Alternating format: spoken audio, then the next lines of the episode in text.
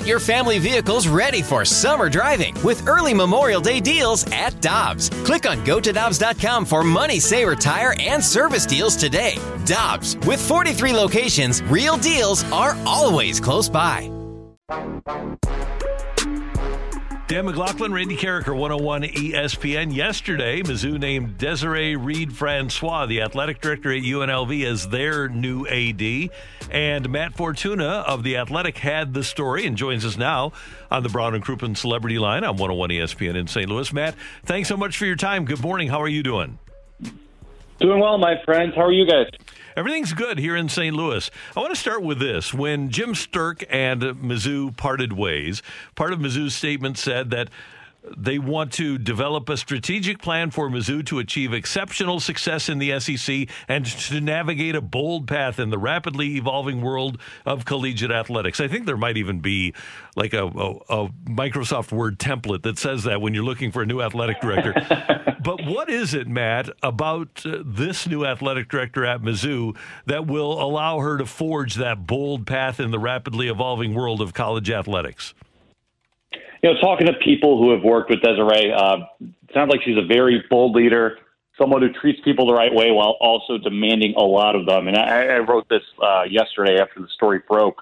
Uh, the, the SEC that Missouri joined in 2012 is not the SEC that they're going to be in in the next couple of years, whatever Texas and Oklahoma officially join and are playing an SEC football schedule. I mean, Missouri um, had a strong program. They're able to make the SEC title game and win the division in back-to-back years uh, in 2013, 2014. Uh, but but they got a new coach. Uh, they have some facility. They, they just opened a, a new facility, a new football operations center um, within uh, their football stadium. Um, they're, they're kind of keeping up with the Joneses, so to speak, but the money has just grown so astronomically high throughout that league, especially with the new ESPN deal coming, especially with Texas, and Oklahoma coming to board in the next couple of years that, um, you know, when, when you talk about bold, innovative, strategic, um, you need someone who's going to be ready to, to roll up their sleeves and, and, and go fight with the best. You know, not expect you to beat Alabama every year on the field or anything like that, but uh, to at least show that you belong. I'm not saying Missouri hasn't belonged, um, but but it did sound like there was a little bit of concern beforehand about you know which direction this athletic department was going, and they think they found uh, the woman capable of taking them to the next level.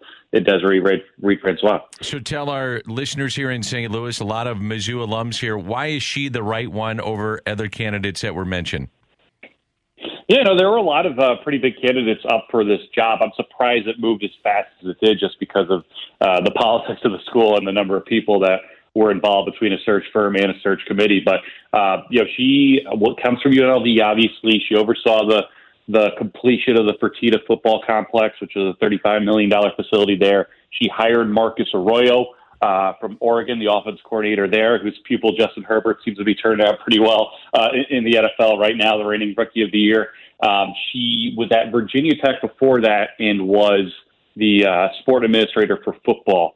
And I believe at the time was one of just four female uh, football sport administrators throughout the entire country. I know she was the first uh, minority female AD, I think, in the history of college sports um, when she took UNLV job in 2017. So she, she's done a lot of firsts. She's been very progressive everywhere she's been, and she's implemented a lot of changes everywhere she's been. And now, obviously, um, you're at the, the highest of the high, so to speak. You're in the SEC. She has experience at Tennessee. She was part of the committee that hired Cuonzo Martin, the men's basketball coach at Tennessee, who's obviously at Missouri right now, so she's familiar uh, with some people in the athletic department as is.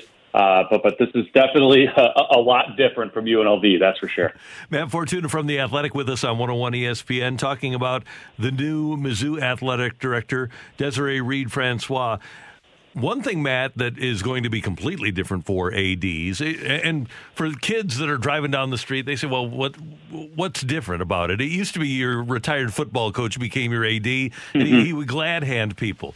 Now, with name, image, likeness, you mentioned how different the SEC is going to look, but there's going to have to be creativity, and it would seem to me knowledge of social media and branding for athletes that athletic directors never had to deal with before. But if you're going to attract athletes to your school, you have to have a program that can provide those sorts of things.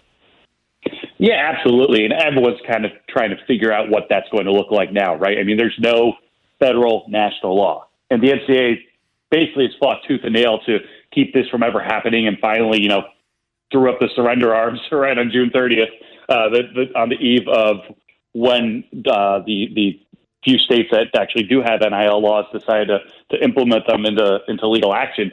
So everyone's kind of you know playing from a blank canvas right now, so to speak. And it's going to take a lot of innovation, a lot of forward thinking, and a lot of cooperation to successfully navigate this. I mean, I know just you know from, from living in Chicago and having covered Notre Dame pretty closely, you know, even Notre Dame, which you know has, has some of the, the best and brightest the world has to offer, um, they ran through a lot of um, red tape, both them and their student athletes, early on about you know where can their guys uh, you know film from, when can they post, can they allow ND colors, can they allow ND logos, and that's not a problem unique to Notre Dame. That's going to happen in Missouri. That's happened everywhere right now. There's just uh, so much unknown.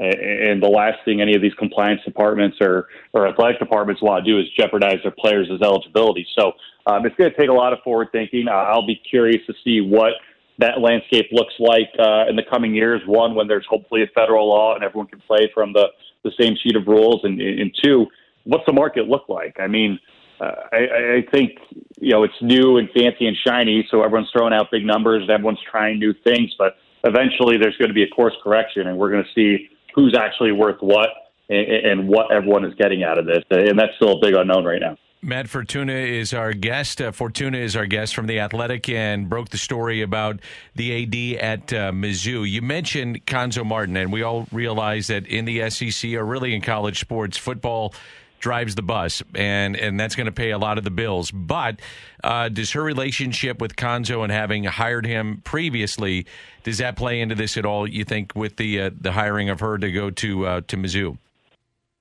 Yeah, it certainly can't hurt. I doubt it was any kind of difference maker. I mean, uh, there were again a lot of people, qualified people, up for this job were interested in this job, but um, I, I just think she was ready to to take that next step and go to the next level. She had been involved in a number of high profile AD searches over the past year alone. I know she interviewed at Northwestern um, earlier this year as well in Evanston.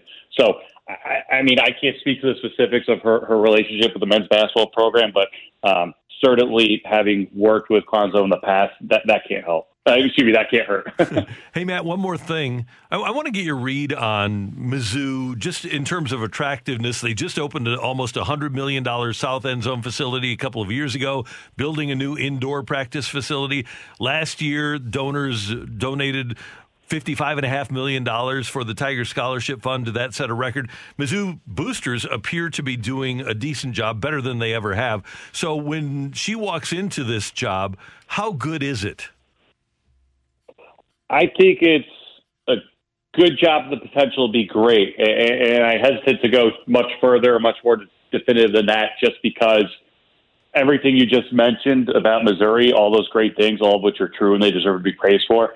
Uh, it's not all that different from what most schools in the SEC are doing right now and go- are going to have to keep doing uh, in order to, to keep up with the Joneses and act like real SEC football programs. I mean, I, I think – especially throughout the national landscape right now. Um, when you look at the financials, when you look at how much more the SEC and Big Ten have than every other conference, uh, I, I don't think there's any beating around the bush right now. Every athletic director, every commissioner, everyone with any stake in college sports is saying football, football, football, because that's the ultimate uh, revenue maker. And you have to emphasize football. Missouri is, is starting to do that. Looks like they have a great young coach in Eli Drinkwitz. They went five and five in in all SEC play last year. I know there's a lot of excitement around what they can do in year two under him.